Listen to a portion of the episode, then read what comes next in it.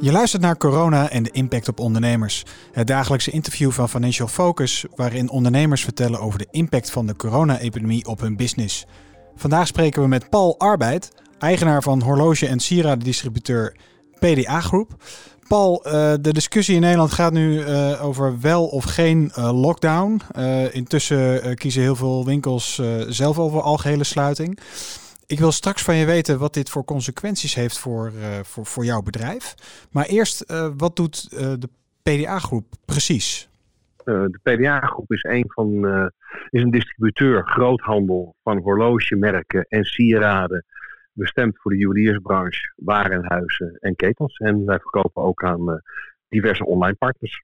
We hebben een aantal fashionmerken. Dus als wij hebben Hugo Boss, Tommy Hilfiger verkopen wij. We hebben sieraden, goud en zilver, ijswort. We hebben een vrij groot en breed portfolio.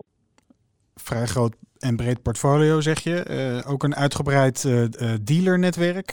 Ik zag ook een eigen webshop. Hoe was de omzetverdeling daartussen voordat de coronapandemie Europa bereikte?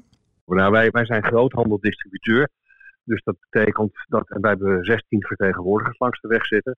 Dus dat betekent dat een groot deel van onze business nog steeds voortkomt uit het fysieke contact van vertegenwoordigers die juweliers bezoeken. Mm-hmm. En daarnaast hebben wij een aantal mensen die de key accounts bezoeken.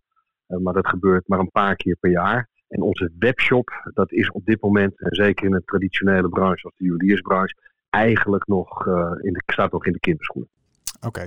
En hoe lang geleden is de PDA Groep eigenlijk ontstaan?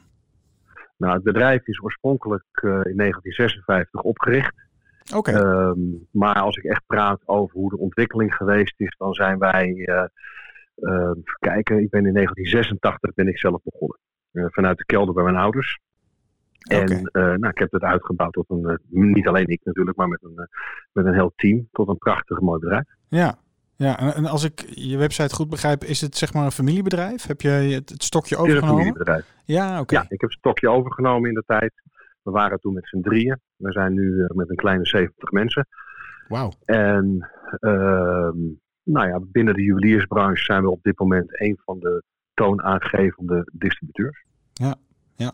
Hey, en in januari was corona ineens geen Mexicaans biertje meer, maar Nou, ik ga je iets heel raars vertellen. Oh. Wij hebben 2019 wij een fantastisch jaar gehad. Ja. Dat was 2018 ook, maar 2019 was ons beste jaar ooit. Wij zijn cijfergedreven, ticket-driven. En wij hebben in januari, wij maken keurige budgetten. We hadden januari ruimschoots ons budget gehaald, onze targets. Februari zaten we er 2,3% onder. Maar als ik als ondernemer kijk, onderaan de streep hadden we het beter gedaan dan gebudgeteerd. Omdat wij een zuinig bedrijf zijn. Dat ben je als familiebedrijf. Ja. In maart zijn we begonnen. Wij hadden anderhalve week geleden onze beurs. Wij hebben nog nooit zo'n goede beurs gedraaid. Echt by far onze beste beurs ooit. Ik stond nog voor een aantal mensen van ons voor de buitendienst te oreren. Wat voor mooi bedrijf wij hadden. Wat voor mooi portfolio we hadden. We kregen zoveel complimenten. We hadden een eigen magazine uitgegeven. Door de breedte van ons portfolio konden we een eigen magazine, business to business hoor. Dus dat is naar onze klanten toe konden we toesturen. Nou, iedereen blij, iedereen enthousiast. En anderhalve week later zitten wij natuurlijk in een hele andere situatie. Waarin de juweliers hun deuren sluiten. Hun beursorders niet zozeer annuleren, maar on hold zetten. En key accounts die sluiten. Ja. Dus ook een Bijenkorf is een grote klant van ons. Die is natuurlijk ook gesloten nu. Ja. Siebel gaat morgen sluiten. Hun 42 winkels of 44 winkels. Dus de impact op dit moment is heel erg groot. Ja. En juweliers die natuurlijk ook bang zijn en liever geen bezoek ontvangen. Dus dat betekent dat wij inmiddels de 16 vertegenwoordigers naar huis gestuurd hebben. Van jongens, het heeft geen zin om te reizen. Dus je kunt je voorstellen wat een bizarre situatie als je anderhalve week geleden nog eigenlijk als een soort koning rondloopt. En een anderhalve week later denkt, ja, hoe gaan wij dit straks weer volhouden? Ongekend, hè? Ja, het is heel bizar. Wat is de impact voor jullie bedrijf dan nu? Betekent dit ook dat jij, net zoals heel veel ondernemers, gaat richten tot wat de overheid als steunpakket aanbiedt? Ja, nou, wij zijn, wat ik al zei, zuinig. Ja. Altijd geweest. Wij zijn financieel ook sterk. Je hebt vet op de botten. Dat betekent dus dat wij niet direct omvallen. We hebben cash. Wij werken ook niet met kredietlijnen bij de bank. Hè, dus wij financieren onszelf. En wat heeft dit voor impact natuurlijk? Wij gaan wel door. Maar het zal natuurlijk wel in wat kleinere omvang op dit moment zijn. En wij zullen zeker voor het personeel natuurlijk wel steun vragen. Ja. Maar dat is dan weer afhankelijk. En dat vind ik toch wel heel bizar nu.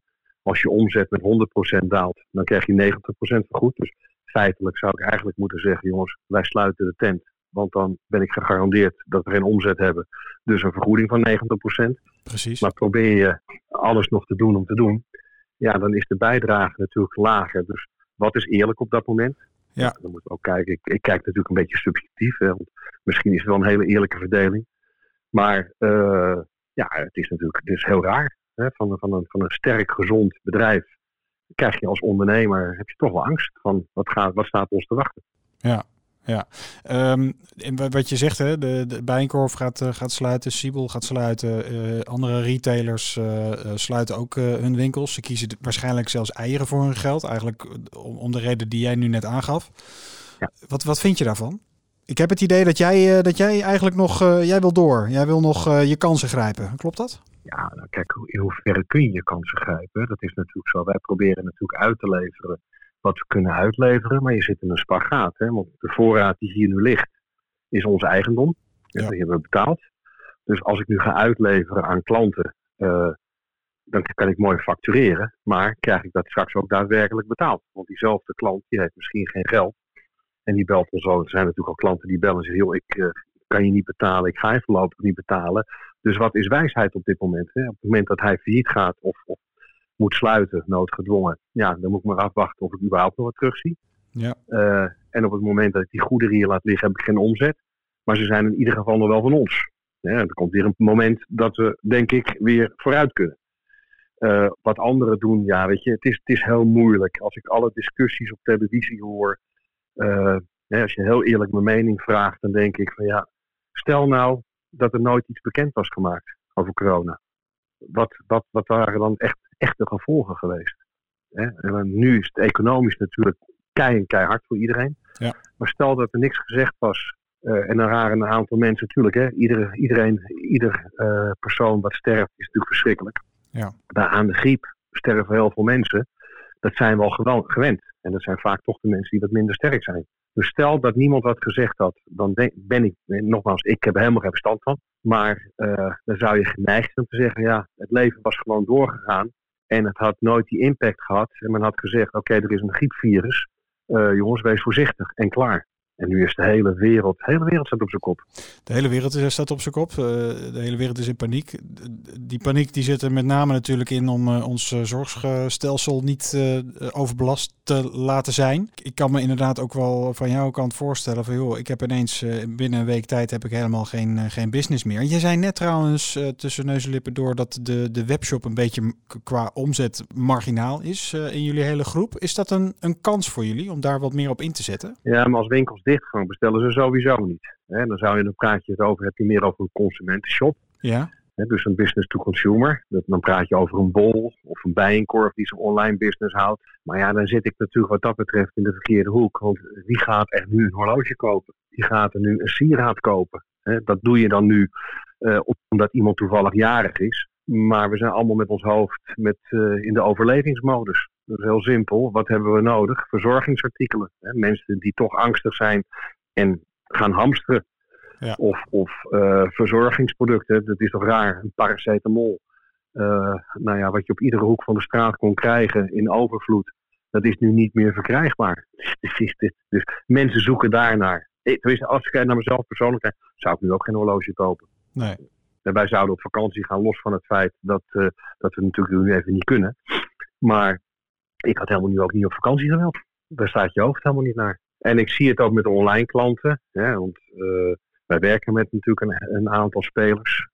Hun business is ook met 30-40% echt wel teruggevallen. Alleen zij hopen dat het natuurlijk straks dat mensen toch online wat gaan kopen. En dat men zich toch een beetje berust in het lot en iedereen straks zich verveelt thuis. Nou, ik denk dat het op dit moment een beetje wishful thinking is. Kijk, en wij zijn in een gelukkige positie. Hè? Ik heb een sterk bedrijf. Ik hoef me niet direct zorgen te maken. Aan de andere kant denk ik ook onbewust van jeetje, daar heb ik al die jaren zo ongelooflijk hard voor gewerkt. En we zijn zuinig geweest. En ja, het als los zand gaat het door je vingers heen. En dan kijk ik ook even naar mij privé. Als ik toevallig bankier bij MeesPierson. En die beleggen voor mij. En ja, nou, ik durf niet meer te kijken. Want ik heb inmiddels wel heel veel geld verloren. Ja, nee, je kan als ondernemer natuurlijk rekening houden met slechte tijden. Dat heb je ook gedaan, hoor ik je zeggen. Maar hier valt het eigenlijk ook niet tegenaan te ondernemen, denk ik, hè? Nee, en dan moet ik ook wel weer, weet je, dan heb ik toch ontzettend te doen met een restauranteigenaar. Hè? Want we denken altijd, er is geen tafeltje verkrijgbaar, heb het zo druk. Maar dat zijn natuurlijk de piekmomenten. En deze man moet in één keer zijn winkel sluiten. En zo zijn er ZZP'ers, hè, die van de een op de andere dag geen werk hebben, maar ook nog maar af moeten wachten of hun opdrachtgever de rekeningen betaalt die ze daarvoor uitgestuurd hebben. En ja, dat is natuurlijk verschrikkelijk. Verschrikkelijk. Wat vrees je het meest?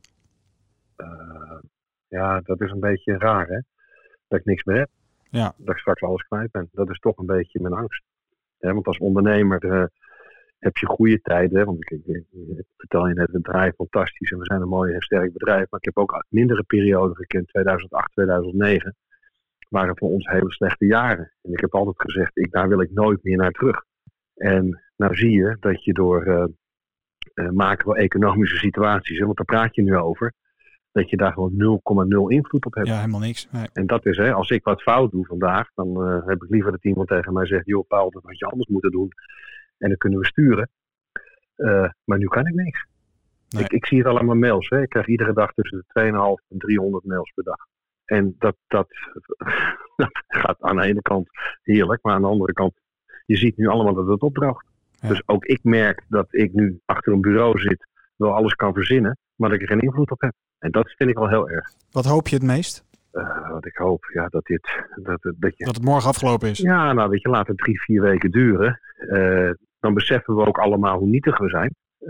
En dat we goed voor onszelf moeten zorgen. En dat de wetenschap ook verder moet kijken dan, hè, want we zijn mensen met alles met die wetenschappen, we willen steeds verder, we willen steeds meer. Maar ik hoop dat we dan allemaal ook beseffen dat het leven wat we hebben, dat het ook heel mooi is. En dat we goed voor ons en voor elkaar moeten zorgen. Maar ik vind wel financiële onafhankelijkheid vind ik wel heel belangrijk. Dus daar hoop ik op.